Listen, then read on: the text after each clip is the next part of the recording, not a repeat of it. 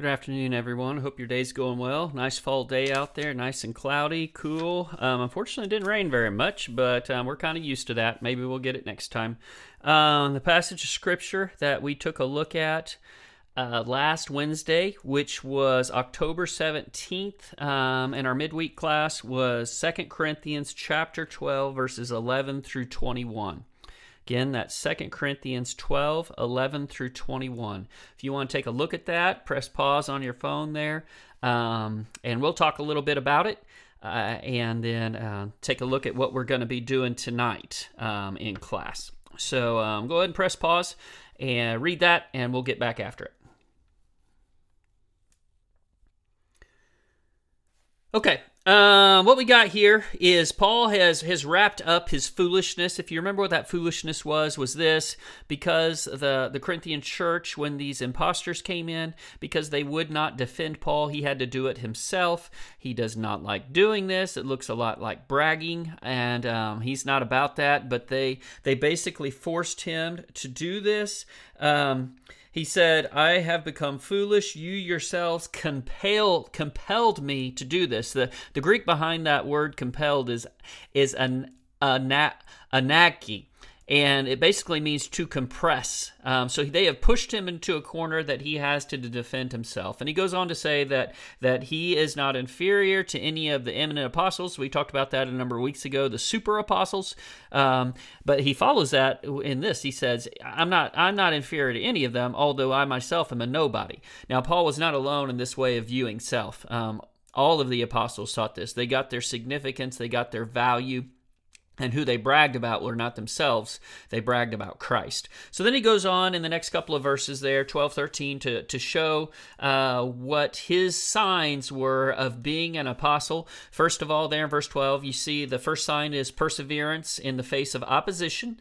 Um, and, and, again, there were other believers, not just the capital A apostles, who did this, but this was the, a sign of an apostle that in the face of persecution, in the face of difficulty, uh, they would stand for the gospel no matter what. And secondly, um, another of the signs of the apostles is the fact that you have Paul here producing God working through Paul in the form of miracles. So, um, that that is that is a pretty big deal. Um, Jesus' work was attested to by miracles, and the work of the apostles uh, does the same. So Paul goes on to say, uh, You are not treated as inferior. These things were done there for you. These signs were, were accompanying me in my work. I was not a burden to you. In verse 13, that's that word that we looked at a, couple of weeks back, um, that katanarkao, uh, meaning an overcharge that stings. Um, Paul was not going to put a roadblock like that in front of the people of Corinth, so he preached to them freely, for free. Um, and he says, now if that's a, if that's an issue, then then be, I beg your pardon, forgive me. Now, obviously, he's saying this facetiously um, and with a tone of irony. Um, so after this, as we conclude chapter twelve, he talks about another visit that is going to take place. He's going to come again, and uh, once again, he's not coming to seek what is theirs. He's coming to to be there for them. Uh, and he uses as an example and say say children don't provide for their parents parents provide for their children and um, he uses this in reference even back to once again that while he was there he was not a burden on them um, and he says i will be i will spend and be expended for you. There is no limit to Paul's love for the church. Unfortunately, you see there at the end of verse 15, uh, it, it's sad that their returning love for him is so limited that they couldn't even stand up to these to these opponents, these outsiders. All right, now Paul continues to go on next couple of verses talking about how he took them in by craftiness and by cunning. Um, this is not normally a, a positive word. Uh, and what he's getting at is by coming to them, he did not charge them anything um, when he came to them. He, he did the preaching of the gospel for free. Um, now, the opponents were probably saying, now this speaks a little more recently. Paul had recently sent Titus to Corinth, as we have seen reading through this earlier in, in this chapter, or in this, this letter, that Paul had sent Titus to Corinth to gather money for the church in Jerusalem. And there were those who were saying, "Well, Paul won't come himself to do that. He'll just send a, he'll just send somebody else to take the heat and uh, and and get that get what has been given." Um, Paul Paul challenges them. He says, "Show me how I have taken advantage of you." And then in verse 18, he fleshes out the situation even more, talking about how how Titus was sent to collect the money, and he offers that same challenge. How did Titus take advantage of you? All right. So as we wrap up this chapter, we see that Paul makes it very, very clear he's not writing this to defend himself. An apostle is not concerned about his reputation. And what I mean by that, it's not that they can do anything they want and not care. It's this they live up to a higher standard. Their audience is Christ. Okay? So if they are living if they are living and concerned about the judgment of Christ, that is going to put them at a higher level of, of, of reputation. So it's like the reputation in front of others will kind of take care of itself. And this is something else that Paul makes very clear in verse 19. His opponents do not have the same mindset as Paul. They are there to assert their authority over the church in Corinth. He wants the church to grow. He wants the church to grow.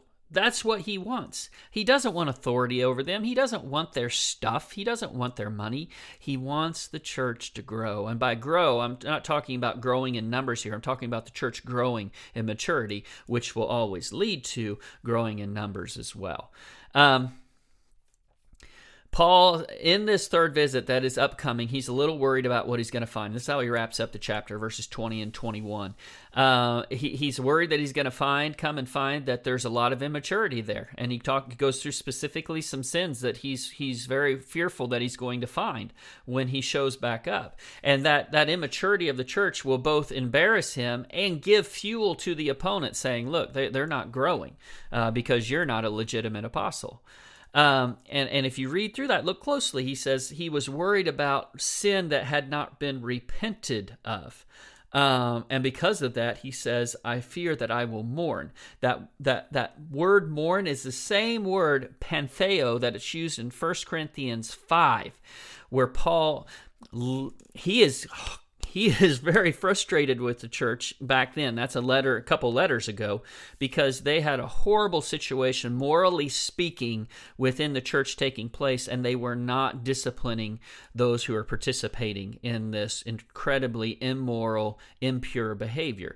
And he says, you should have mourned, and instead you take pride in it. So Paul is getting at here, and, and if you look at the context, what's going on in 1 Corinthians 5, he's telling the church, you must discipline this individual who is doing this. So pull that into these two verses, and we see that Paul is worried that when he arrives in Corinth, there will be there will be discipline that will take place if there is sin without repentance. All right, so that's what we took a look at on October 17th. Today is October 25th. This is Wednesday. We'll have our midweek this evening, and we're going to cover, I'm not sure if we'll get it done, but we're going to attempt to cover all of chapter 13 as Paul wraps this up. So um, that's going to be our goal, and um, we'll have a meal at six o'clock. Following that, we'll have classes for all ages. So we would absolutely to have you come join us if you have not as of yet. And uh, we'll see you this evening. Have a great afternoon.